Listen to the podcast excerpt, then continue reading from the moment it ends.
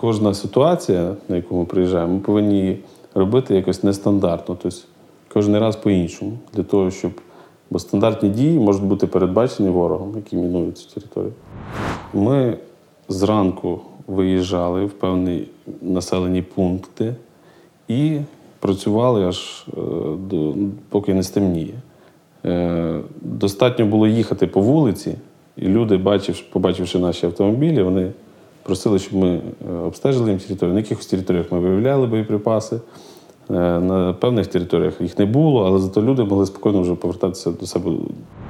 Пішли за мною, я покажу вам е, той боєприпас. Ми кажемо, почекайте, потрібно обстежити територію. Там може бути протипіхотна міна, наприклад. Вони кажуть, ні, я ж знаю цю місцевість, я тут ходив. І мінувалось там все. Вони розуміли, що вони відступають на той час. е, Розуміли, що їм не вдасться захопити Київ, як вони хотіли там за три дні. І вони мінували все. Це мінування виглядає так, що вони не будуть це розміновувати. Служба надзвичайних рятівний проєкт на радіо Сковорода про тих, хто нас рятує. Це ті люди, які щодня перебувають за крок від небезпеки заради безпеки інших. Але що ми про них знаємо? Що робить звичайних людей службою надзвичайних, і як їхній унікальний досвід конвертується у велику історію сили та сміливості українських рятувальників та рятувальниць.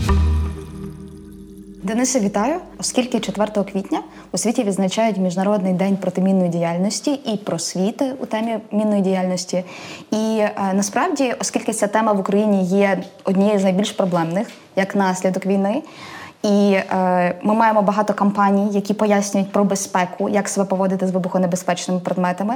Але тим не менше, Треба пояснити, що таке саме гуманітарне розмінування, яким займається ДСНС, і що конкретно ви, як служба надзвичайних ситуацій, робите. Е, Державна служба надзвичайних ситуацій працює не тільки по гуманітарному розмінуванню, тобто ми відпрацюємо оперативні звернення від населення, тобто е, виявлення, знешкодження та знищення боєприпасів, які вже виявлені. А саме поняття гуманітарного розмінування це е, планові заходи, е, тобто є якась інформація, що на певній ділянці е, чи на певній території можливе знаходження боєприпасів або мін. Ми плануємо виконання цих робіт, і група розрахунок піротехнічний направляється для виконання цих робіт. І він виконує певний час цієї роботи, допоки не буде проведення повне очищення даної ділянки території. Що таке піротехнічний розрахунок? Е, Піротехнічний розрахунок це е, саме ті люди, які їдуть на відпрацювання звернень від населення або виконання робіт по гуманітарному розмінуванню.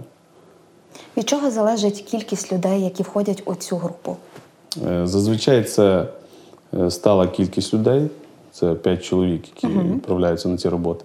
Але якщо є е, певні складності і можливість е, виконання цих робіт більшою кількістю людей, е, то там е, то кількість цих людей збільшується. Денисе, ви сказали, що ви працюєте вже 14 років в ДСНС. А як ви взагалі вирішили стати рятувальником? Я не знаю. Я вже не пам'ятаю. Ну, це таке питання. Вам тільки 35 чи скільки вам? Ну, Маєте пам'ятати? я той рік не пам'ятаю, мені кажете. Складе питання, я не можу на нього дати відповідь. Ну, ну ви вчилися в школі. Як це завжди виглядає в дітей? І ви собі там не знаю, мріяли про щось, ким би хотіли бути. В свій час я поступив у військовий інститут. Але коли випускався з нього, я вже знав, що є такий підрозділ, який займається розмінуванням, піротехнічний підрозділ. Тоді на той час ще в МНС України. І армію тоді намагались знищити, е, а МНС, в принципі, розвивався. Так. І тому я прийняв рішення піти в МНС е, і стати сапером розмінування. Ну було ж дуже багато варіантів, ким можна бути. Чому саме сапером? Ну, коли я вчився, е, оточували мене люди, які працювали з піротехніками. І вони розповідали нам про цю роботу. ну, мені сподобалось, я вирішив стати піротехніком. А що саме вам найбільше сподобалось? Чи це небезпека? Різноманіття завдань, можливо, і небезпека. Я цього я не знаю, не пам'ятаю. Проєкт реалізується програмою розвитку ООН в Україні у партнерстві з Державною службою України з надзвичайних ситуацій за фінансової підтримки уряду Японії. Денисе, ми коли говоримо про е, вибухонебезпечні предмети, зазвичай е, у звичайних людей е, з'являється думка, що це пов'язано тільки з мінами, і десь візуально ти собі пам'ятаєш, що вони круглі, можуть виглядати практично там великі, малі і ховатися десь. Але тим не менше, взагалі сама категорія вибухонебезпечних предметів вона значно ширша. Розкажіть, будь ласка, е, як виглядає небезпека ще, окрім класичних маркерів, які звичні в людей і при- згадці про вибухонебезпечні предмети? Е, Взагалі боєприпаси е, діляться вибухонебезпечні предмети діляться на декілька категорій. Це можуть бути артилерійські боєприпаси, мінометні міни, авіабомби, ті ж самі ракети, які запускаються Росією. Також інженерні боєприпаси, до яких входять протипіхотні, протитанкові міни, про які ви говорили. Е, Вигляд у них досить різний. Це залежить від типу цього боєприпаса. Одні схожі на пулю, я думаю, всі це розуміють тільки в більших масштабах. Інші е, можуть виглядати. Ну, от, міни, наприклад, є такі, які схожі навіть на іграшки частково. Е, або схожі на об'єкти, які не несуть собі небезпеки. Ну, це по факту це міна. Тобто треба розуміти, в якому місці ви знаходитесь, і чи, чи було там якісь замінування, чи знаходили там якісь вибухонебезпечні предмети. Якщо ви бачите щось таке, чого ви не знаєте, краще е, цей предмет обійти стороною. Ну і тут, напевно, є сенс говорити про міни пастки і про саморобні вибухові пристрої. Е, Тобто, якщо е, бути підписаним на ваші соціальні мережі, на соціальні мережі ДСНС маю на увазі, то в принципі е, можна помітити тенденцію ще на початку літа, кінця весни минулого року. Ширилась інформація про те, що міни пастки можуть бути в абсолютно непередбачуваних місцях. З вашого досвіду, що ви за час діяльності саме повномасштабного вторгнення знешкоджували найдивніше, те, що в принципі було найбільш непередбачуваним для вас? Ну, е, мені важко так оцінювати. Е, всі ці міни, вони не дивні для нас. Ми розуміємо, з чим ми маємо справу. Єдине, що е, сапер, який встановлює ці міни, він може е, внести певні зміни в саму будову, конструкцію міни. Тобто поставити її таким чином, щоб це вже була ця міна була не тільки е, проти е, там, цивільної особи чи військового, а й проти сапера, який її буде знешкоджувати. Виглядати вони можуть опять знову ж таки по-різному. Що касається мінпасток або е, так званих вибухонебезпечних предметів, які е, са- саморобного виготовлення, тобто сапер якийсь щось кудись е, по, по якусь вибухову речовину вложив якийсь звичайний е, прилад, пристрій. Е, якщо ми знаємо, що це не наш е, предмет, це навіть саперівка стосується. Коли ми дивимося на якийсь звичайний предмет, а ми розуміємо, що він не наш, і що тут е, були війська ворога, і цей предмет знаходиться в, не, в якомусь незрозумілому стані. Та й саме відчуття, що там щось може бути, ми стараємося його не чіпати одразу, а подумати, як з ним далі працювати. То це стосується саперів, які виконують ці роботи. Для людей звичайних потрібно розуміти, що тут може бути небезпека. І також краще обійти цю річ.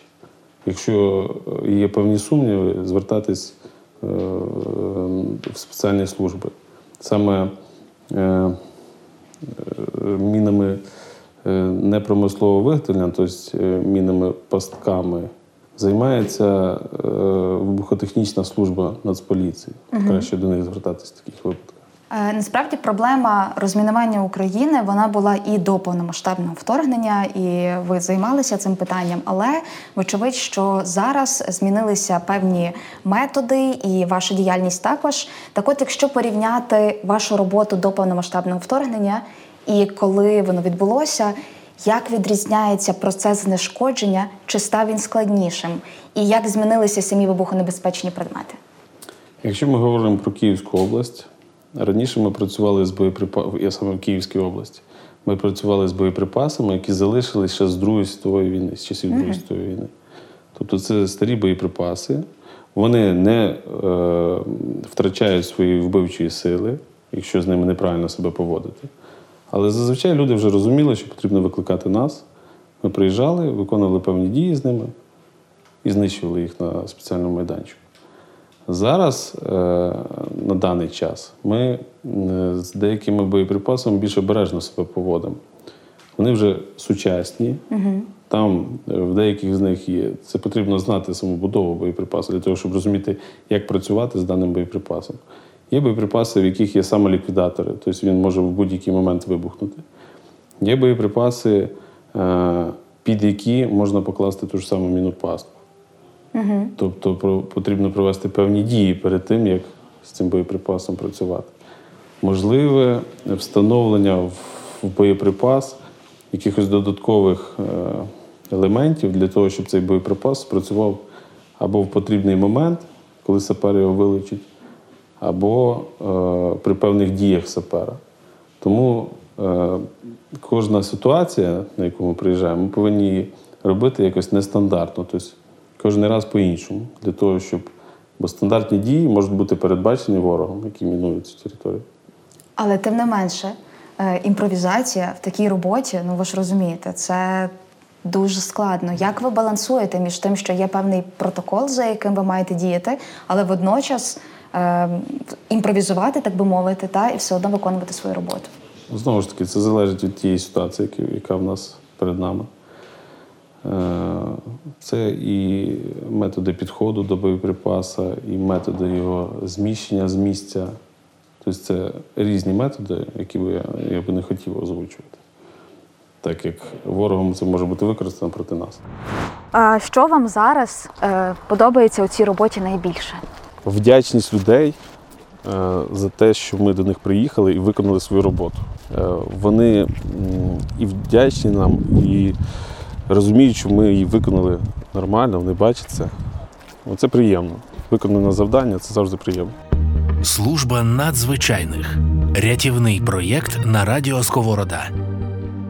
Минулоріч, е, за даними ДСНС, до найбільш замінованих територій саме е, на початку повномасштабного вторгнення відносили Київщину, Чернігівщину і Сумщину. І я знаю, що ви конкретно Денисе працювали на Київщині. І якщо я розумію, що не дуже хочеться насправді повертатися в ці складні там часи початку повномасштабного вторгнення, але якщо все-таки спробувати повернутися в момент, коли звільняються території Київщини, а це безпосередньо ваша територія, де ви працюєте. Що конкретно ви робили? Як ви організовували роботу? І чи очікували ви того, що ви побачили в результаті, вже коли території Київщини були е, звільнені? Е, Розрахунок, який працював зі мною, тобто, е, ми були переміщені в певну зону відповідальності, тобто нам визначили певні райони Київської області, по яких ми виконували завдання по розмінуванню. На той час е, території, які звільнялись, там не було зв'язку в людей. Тобто люди не могли позвонити нам 100 на 101 і повідомити про те, що е, в них вони виявили якийсь боєприпас, або вони бояться заходити до себе додому е, на, на свою територію, при- присадибну ділянку і так далі. Е, Ми зранку виїжджали в певні населені пункти і працювали аж е, до, поки не стемніє. Е, Достатньо було їхати по вулиці, і люди, бачивши, побачивши наші автомобілі, вони просили, щоб ми е, обстежили їм територію. На якихось територіях ми виявляли боєприпаси. Е, На певних територіях їх не було, але зато люди могли спокійно вже повертатися до себе додому і Тобто ходити чітко за маршрутом вам не вдавалося це все Да. робити, тому що люди вас постійно зупиняли. Крім того, ми працювали по обстеженню лінії електропередач для того, щоб електрики також могли відновлювати ці лінії електропередач. Електрики також ризикували, тому що ворог мінував інфраструктуру для того, щоб неможливо було відновлювати е, ці лінії. Тобто ми мусили і там працювати. І намагалися одночасно і виконувати обстеження лінії електропередач для того, щоб світло відновлювалося, і е, обстежувати ділянки у людей. Таким чином. І так Ми довгий час працювали, доки не було. Е, хоч- Хоча б основних, е, основні моменти були очищені від вибухних, а далі вже можна було більш планово заходити в певні райони. А Ви працювали в якихось конкретних районах Київщини чи по всій? Е, Ну, взагалі, ми працюємо по всій е, Київській області, але на той час я працював в Вижгородському районі, також Мощун, Буча, Гостомель і Горінка. Як реагували люди на вас? Оскільки тоді були такий постстресовий період, і як вони реагували? Можливо, ви згадаєте, як вони з вами спілкувалися? Чи були якісь дивні запитання? Або навпаки, для вас це було ви в цей момент, наприклад, зрозуміли, що ось ваша робота, і ви допомагаєте людям спокійно далі пересуватися своєю домівкою? Е, Звісно, люди були раді після того, як ми відвідали їхню домівку. Вони розуміли, що вони спокійно можуть тепер ходити по своїй території. І вони завжди раді були нашому приїзду. Тобто е, ну, і, і, е, і вдячні нам були. Це було приємно, звісно. Особливо, коли якісь е, важкі елементи, такі як е, боєприпас, е, потрапив чи в будинок, чи в фундамент будинку, його важко звідти дістати. Тобто нам потрібно було виконувати певні дії для того, щоб дістати. Це займало певний час, але от коли вже виконав цю роботу, е, якось і настрій під, покращується. Від чого залежить тривалість е, виконання робіт з знешкодження вибухонебезпечних предметів? Чи можна приблизно хоча б сказати, наприклад, скільки часу потрібно для того, аби там розмінувати певну територію? Від чого взагалі залежить цей час? Е, Час залежить від забрудненості території е, і феромагнітними матеріалами, тобто так званими металами. Тому, якщо багато металевих елементів, тобто сміття якогось металевого на території, звісно, це довго. Ми з кожним сигналом повинні працювати якийсь час, відкопувати його, там, дивитись, е, що це за сигнал. Тому що якщо ми не відреагуємо на нього, ми можемо так пропустити боєприпас. Тобто, от саме від засміченості території залежить і е, е, час обстеження даної, даних ділянок, які нам потрібні. Ви називали цифру 5 піротехніків. Чим замовлено те, що в групі має бути 5? Чи це якісь правила, чи просто це досвід? І чи має кожен з цих людей у команді якусь свою роль? Є керівник цього розрахунку Так. і чотири е, сапера, які виконують роботу. Так. Тобто керівник повинен е, одночасно і е, сам працювати, і е, певним чином контролювати роботу піротехніків, так як він знає основні завдання, які перед нами стоять, і визначає завдання іншим піротехнікам, які працюють в групі. І саме з, таким, з такою кількістю людей можна працювати нормально. А якщо пригадати, скільки викликів ви отримували е, на той момент від е, представник від жителів Київщини е, за день чи за тиждень? Мені здається, що це була якась рекордна кількість, оскільки всім хотілося далі продовжувати жити і рухатися, і потрібно було бути впевненим, що все окей. Да. Бували дні, що е, цих викликів надходило, надходило більше 200. За день. Це да, за день. Це коли от, почала відновлю, почав відновлюватись зв'язок, і люди почали дзвонити вже на лінію 101. Угу. Тобто так, як воно має бути. От тоді надходила рекордна кількість в перші дні, коли з'явився зв'язок. Далі вона трошки почала, почала спад- спадати, але це все рівно була велика кількість в день викликів. Як ви впоралися з цим? Е, Нам приїхали допомагати групи з інших областей. Угу. І ми збільшили кількість саме піротехнічних розрахунків в Київській області і таким чином е, намагались е, все виконувати. Ну і в принципі виконували. А пригадаєте, от ви завершували свій робочий день чи тиждень, приходили додому. Е, Що ви казали після свого робочого дня? Як ви себе почували? Е, Ну, ми на той час проживали в частинах, Так. е, просто стомлені були. Розмов тоді мало було. Не хотіли ж говорити. Ні. Просто втомлені і все. Е, Я так розумію, що для того, аби е, вміти реагувати на ем, нові виклики, які пов'язані з е, замінуванням територій, вам потрібно весь час навчатися додатково, правильно аналізувати вже ситуації, які були. Як це зараз працює? Тобто, у вас може бути ситуація, коли ви, скажімо, ем, берете там нових саперів. Е, Про це ми ще поговоримо трохи згодом. І е, аналізуєте ситуації, які були, скажімо, в Київській області, так і пояснюєте, як діяти у цій ситуації, і як часто ви підвищуєте кваліфікацію. Е, Коли в когось із розрахунків відбувається якийсь нестандартний випадок, ми намагаємося всі обговорити його. Ви е, в дитинстві грали гру Сапер на Віндовсі? Так. По-моєму, ви виграли. Часто програвав. Е, Скажіть, будь ласка, а як ви відпочиваєте? Це ж така ризикова робота. Ви весь час в напрузі. Чи ви вже зараз не в напрузі? І це для вас нормальна робота, як для мене спілкуватися з вами?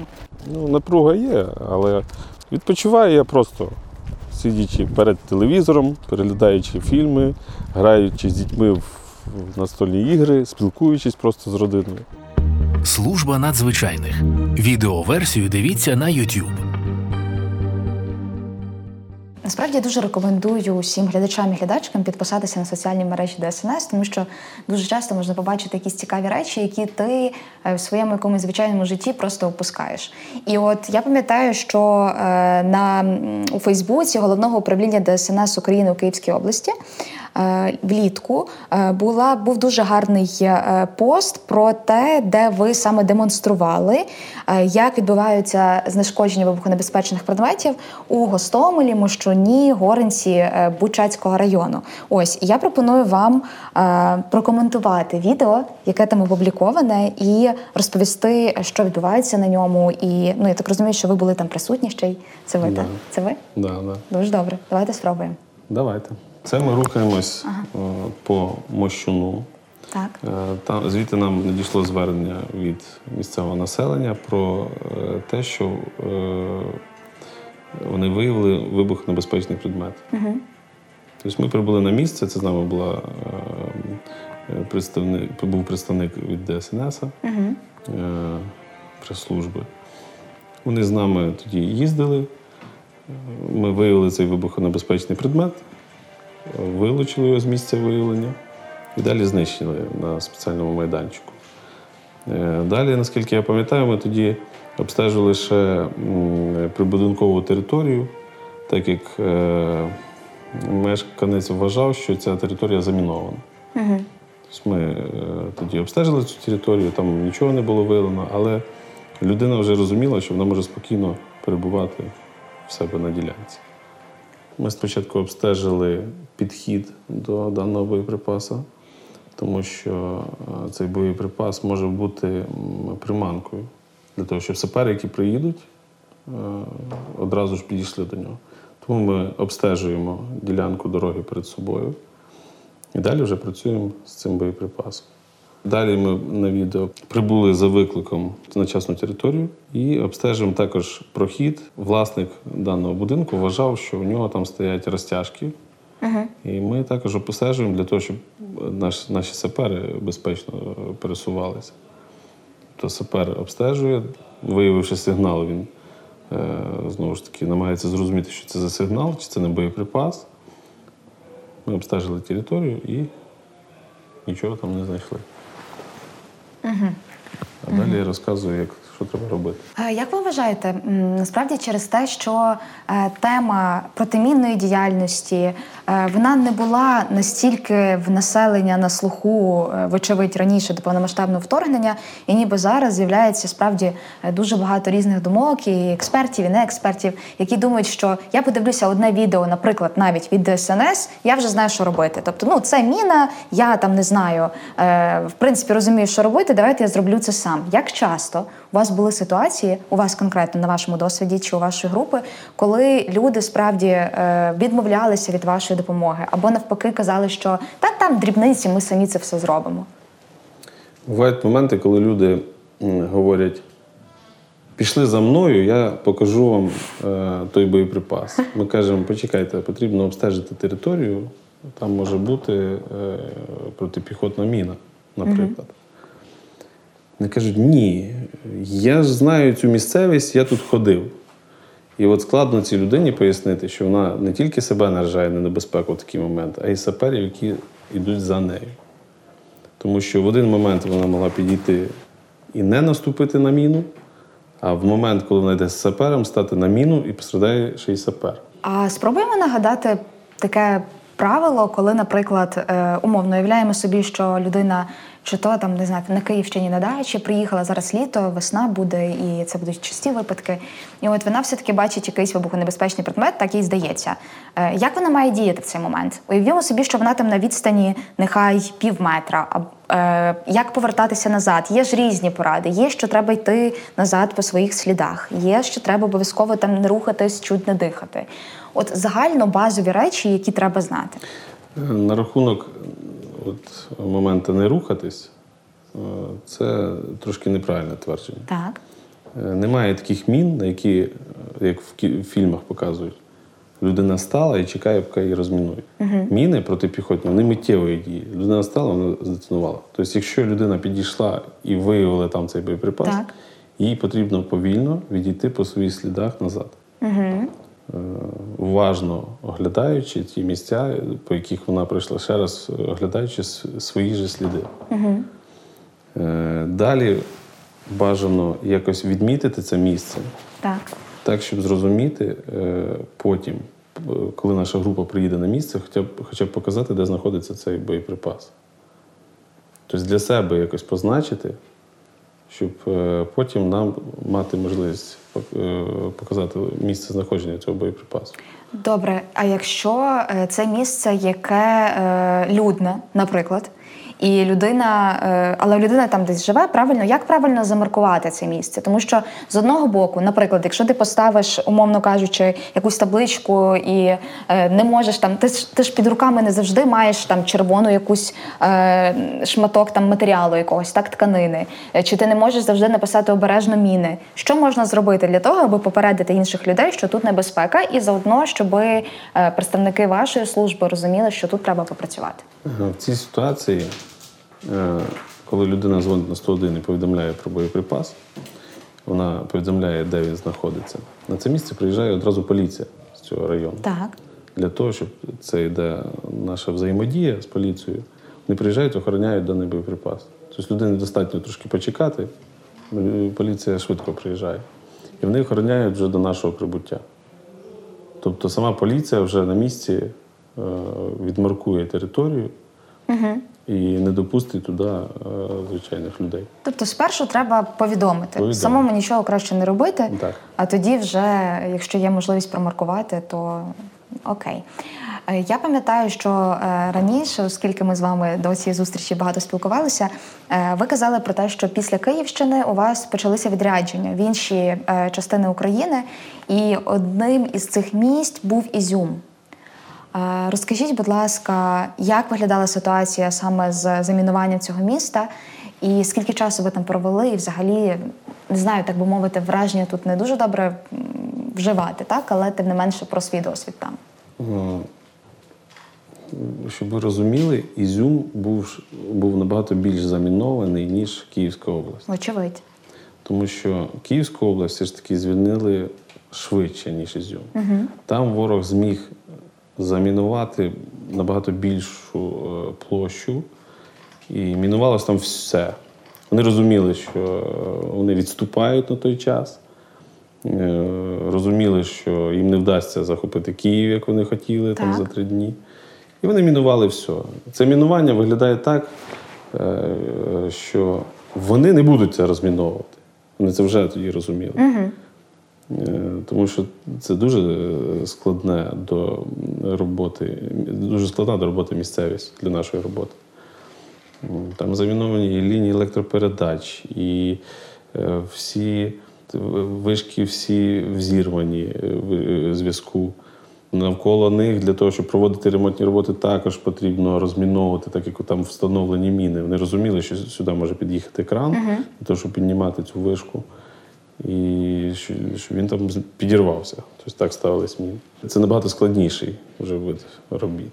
Там, де території знаходились довгий час під окупацією, це е, ще складніше для виконання робіт по розмінуванню місцевість, ще складніша місцевість. А якщо зараз припустити у відсотковому значенні, е, який відсоток міста Ізюм був замінований? Ну, мені складно про це говорити. Я ніколи не задумувався е, про відсотки мінувань. Ем, Саме основне, що там відбувалось, е, крім е, мінування мінами протитанковими, тобто протитранспортними, там ще відбувалось дистанційне мінування так званими мінами е, пелюстками. Я думаю, що багато вже хто чув про ці міни.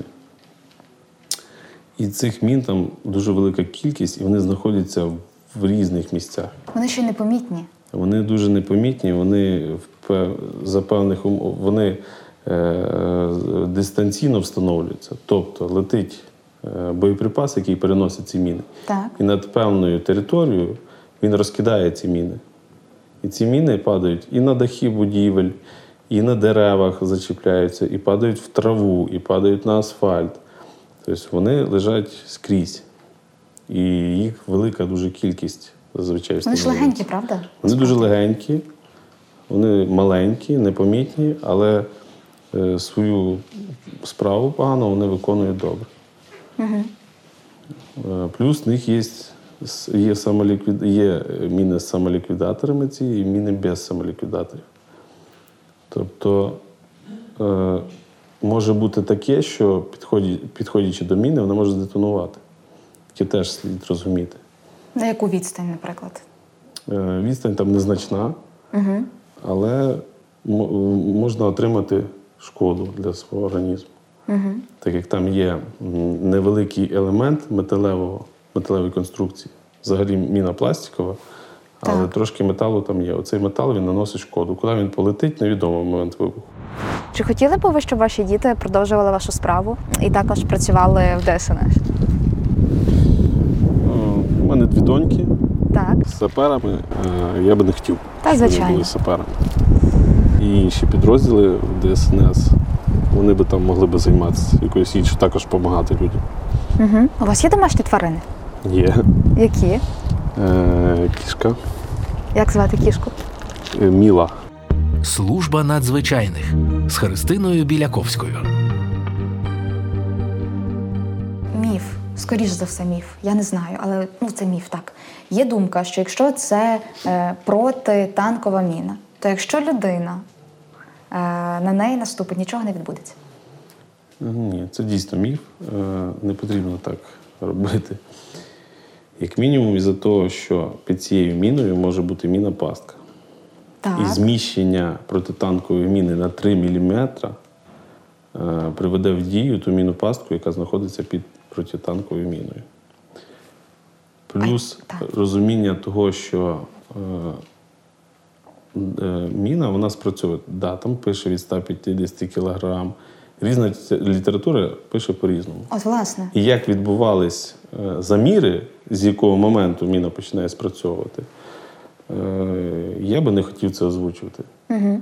Тому що е, може бути пошкоджений корпус, і міна спрацює від набагато меншої маси тіла. Тобто людина може стати, і ця міна також детонує. А протипіхотні розраховані ну, офіційно, так би мовити, від скількох кілограмів? Чи немає такого визначення? Е, Є таке, там від 5 кілограмів. Тобто, Від щоб- 5 кілограмів? Так. Більшість мін вони йдуть від 5 кілограмів. Угу. Тобто потрібно розуміти, що це для людини це вже достатньо. е, достатньо ну, людина здійснить то навантаження, яке потрібно цій міні для, для спрацювання. Наступне моє запитання. Е, хотілося би, ви показували це відео, і одразу виникла така думка про те, що насправді у вас дуже багато різного обладнання, з яким ви працюєте, і коли ви розміновуєте території, власне. То розкажіть, будь ласка, отакий базовий набір е, сапера, піротехніка, який він має мати для того, аби він був і сам в безпеці, бо це дуже важливо, насправді ми це розуміємо, бо це. Е, я не знаю, до речі, є такий класифікатор стосовно найбільш небезпечних робіт в Україні, правда? Чи ви не Ну, знаєте мабуть, я не Ну, мені треба, до речі, це перевірити, тому що мені здається, що е, сапери і піротехніки мали би бути на першому місці другому. Ну, це цікаво, до речі. Так от, повертаючись до запитання. Е, що має мати е, сапер і піротехнік, щоб бути в безпеці і виконувати свою роботу якісно? Набір складається з засобів бронезахисту, Так. е, бронешолом, бронежилет, засоби пошуку Так. різних типів, лопати і індивідуальні аптечки для, на кожного сапера. Це все складається в машину, і група виїжджає на місце виконання завдання. Е, Скажіть, будь ласка, стосовно допомоги від міжнародних партнерів, від донорів, е, оскільки навантаження, е, вочевидь, було величезним від моменту, коли і вже була звільнена Київщина, і потрібно було працювати в інших областях. Як підтримували міжнародні організації, і в чому була найбільша потреба, і як швидко ваші потреби були забезпечені?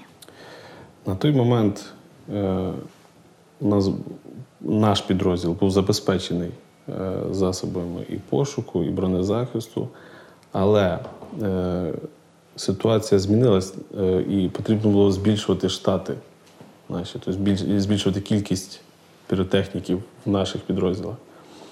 А так як збільшується кількість людей, потрібно і збільшувати кількість бронезахисту Ну, і приборів, якими потрібно працювати.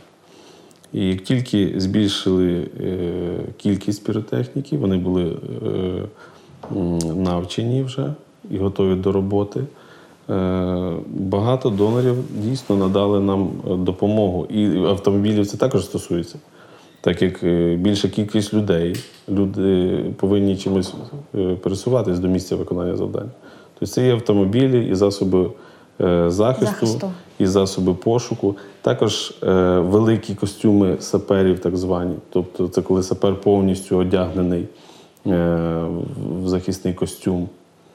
Е, їх також нам почали надавати на підрозділ. Вони, е, у нас їх було небагато раніше. Все це е, ну, доволі швидко почало до нас надходити.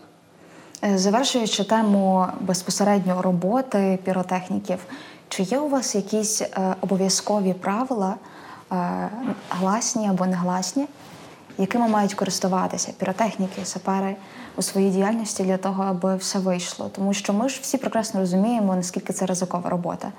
І я не знаю, наскільки доцільно там говорити про якісь прикмети чи якісь правила, але можливо є щось таке, е, що допомагає виконувати свою роботу безпечно.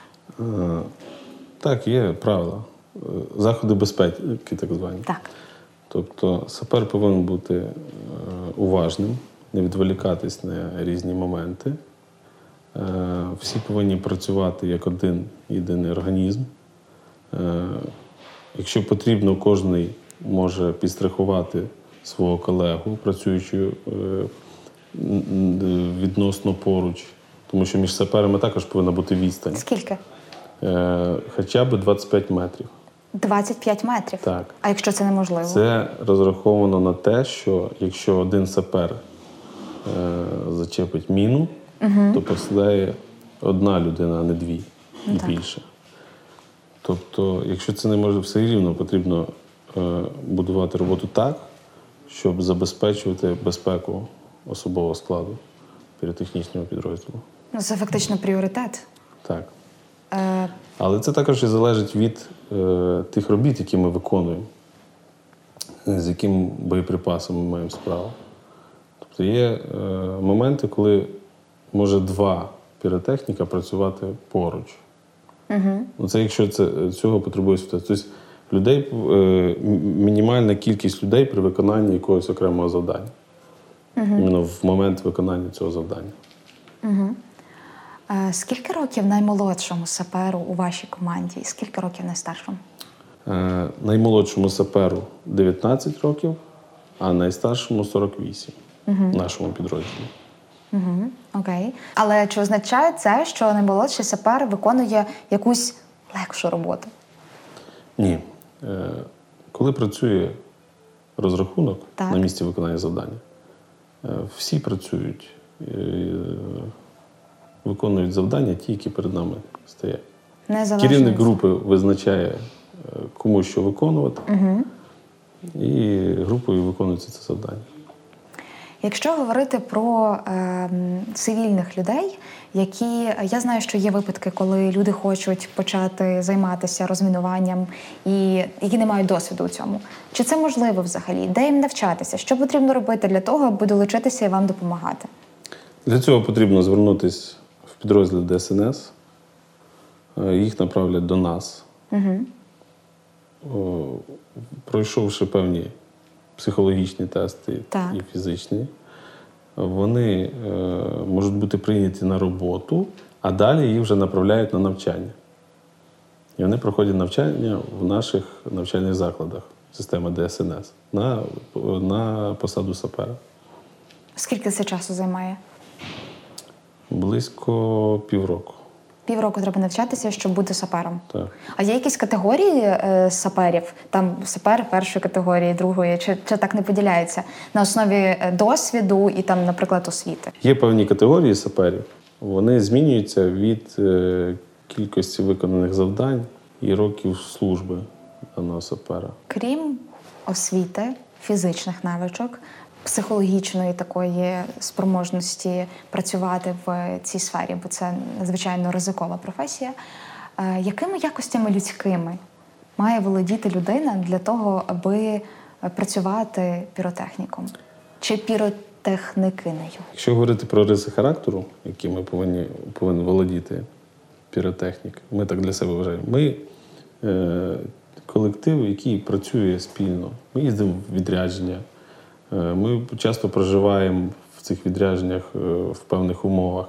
Ми повинні розуміти, що людина, яка прийшла до нас, вона готова з нами працювати, готова виконувати ті завдання, які на неї покладені, і намагатися їх виконувати чітко. І розум... вона повинна розуміти, що своїми діями може нашкодити своїм колегам, крім себе самого. Угу. Тобто це така відповідальність за, за себе і колег. Повинна бути відповідальною людиною. Угу. Як щодо почуття гумору? Ну, це вже інший. е, Ну, це складна тема. Ви жартуєте про це взагалі? Ну, буває, звісно, да? як на будь-якій роботі, я думаю, до всього звикається. І так, ми можемо пожартувати в деяких умовах. Не без цього. Тут теж таке запитання насправді, е, чи може якась характеристика щось підказати, бути підказкою, що це вже там не настільки безпечно, е, що це вже типу Для не так страшно. цивільних людей, які не працюють в цій сфері, для них воно все одно буде нести небез... Вони будуть вважати, що воно несе небезпеку. Це вже ми, розуміючи, що це за боєприпас, розуміючи його принцип дії, можемо е, приблизно е, припустити, ну точніше, е, виконувати свою, свою, свою роботу в залежності від будови даного боєприпасу. Е, ну, для цього ми і навчалися. Чого можна навчитися у вашої спеціальності, у вашої служби надзвичайних загалом? І часто, до речі, така цікава штука. Часто, коли спілкуєшся з представниками ДСНС і кажуть, що ви робите щось неймовірне, ви забезпечуєте нам безпеку, ви надзвичайні. Знаєте, що часто кажуть? Ми просто робимо свою роботу. Ми не герої, ми не це просто наша робота. І це так дивно, тому що насправді е, цінність вашої роботи, особливо зараз, вона колосальна. Так? Е, ви, тобто, ви зараз переосмислили цінність вашого завдання, е, в принципі, зараз в Україні. Ну, бачите, вам, мабуть, видніше. Ми дійсно ми виконуємо свою роботу. Кожен з нас повинен виконувати свою роботу на тій посаді чи в тому місці, працює, е, де від нього щось залежить. Якщо кожен буде виконувати свою роботу так, як потрібно це робити, всім буде набагато легше жити. Проєкт реалізується програмою розвитку ООН в Україні у партнерстві з Державною службою України з надзвичайних ситуацій за фінансової підтримки уряду Японії. Які вибухонебезпечні предмети зараз ви знаходите найчастіше з тих, які тут представлені? Е, Ну, е, часто ми знаходимо е, артилерійські снаряди, їх тут. От, мінометні міни, наприклад, також бувають часто. Це стосується Київської області в основному. Ще гранати бувають часто, постріли до підствольних гранатометів. Тобто різного типу, не можна сказати, які частіше. Тобто це залежить від місцевості і від того, які там велись бойові дії. Скажіть, Денисе, а за своє життя, до речі, скільки ви працюєте е, взагалі ем, піротехніком? Вже 14 років. 14 років. А працюєте в ДСНС? Е, Також 14 років. Я в ДСНС прийшов е, керівником відділення піротехнічних робіт. Так за цей час, за 14 років, чи ви е, взагалі ввели для себе якийсь підрахунок, або взагалі чи, чи таке практикують? Скільки ви особисто знешкодили вибухонебезпечних предметів?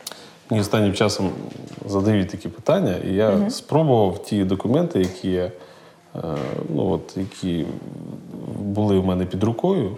Я спробував порахувати, мене вийшло за той рік підрахувати частково, За 2022 за 2022. Так. Е, То я нарахував більше 700 боєприпасів. 700. Да. 700 боєприпасів. Скільки за весь час служби, це дуже важко рахувати, це дуже велика кількість. От, дійсно, ми, е, ну, піротехніки взагалі, е, е, виконуючи собі завдання, дуже багато боєприпасів знешкоджують, знищують, переносять для того, щоб виконати певні завдання. Угу.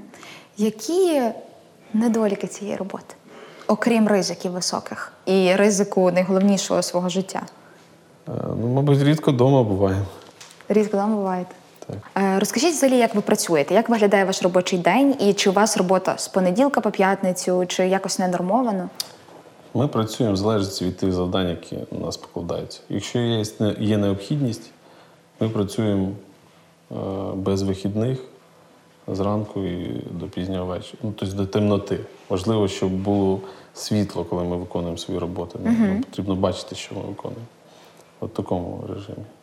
Тобто ви працюєте з 9 і все одно, якщо описати ваш звичайний день, наприклад, зараз вже, і потім поговоримо про те, Бувають як він моменти, коли нам разу. потрібно і раніше виїжджати набагато, ніж починається наш робочий А день. робочий день починається в котрій? У нас 8.30, угу. але ми буває і набагато раніше виїжджаємо. Тобто уявляємо собі понеділок, от наступний. Ви приходите на роботу. Що ви робите? Я ще не знаю, що я буду робити в понеділок. Що ви робили цього понеділка? Це... Чекайте, бо я забув, коли. Що ви вчора робили? Я вчора е, направляв розрахунки на виконання завдань.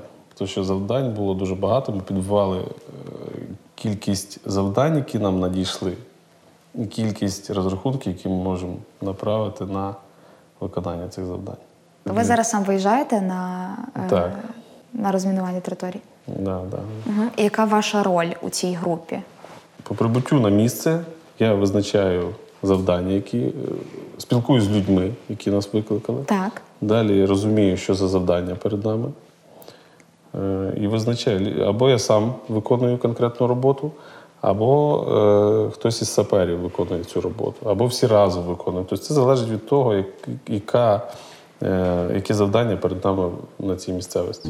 Служба надзвичайних рятівний проєкт на радіо Сковорода про тих, хто нас рятує. Це ті люди, які щодня перебувають за крок від небезпеки заради безпеки інших. Але що ми про них знаємо? Що робить звичайних людей службою надзвичайних, і як їхній унікальний досвід конвертується у велику історію сили та сміливості українських рятувальників та рятувальниць.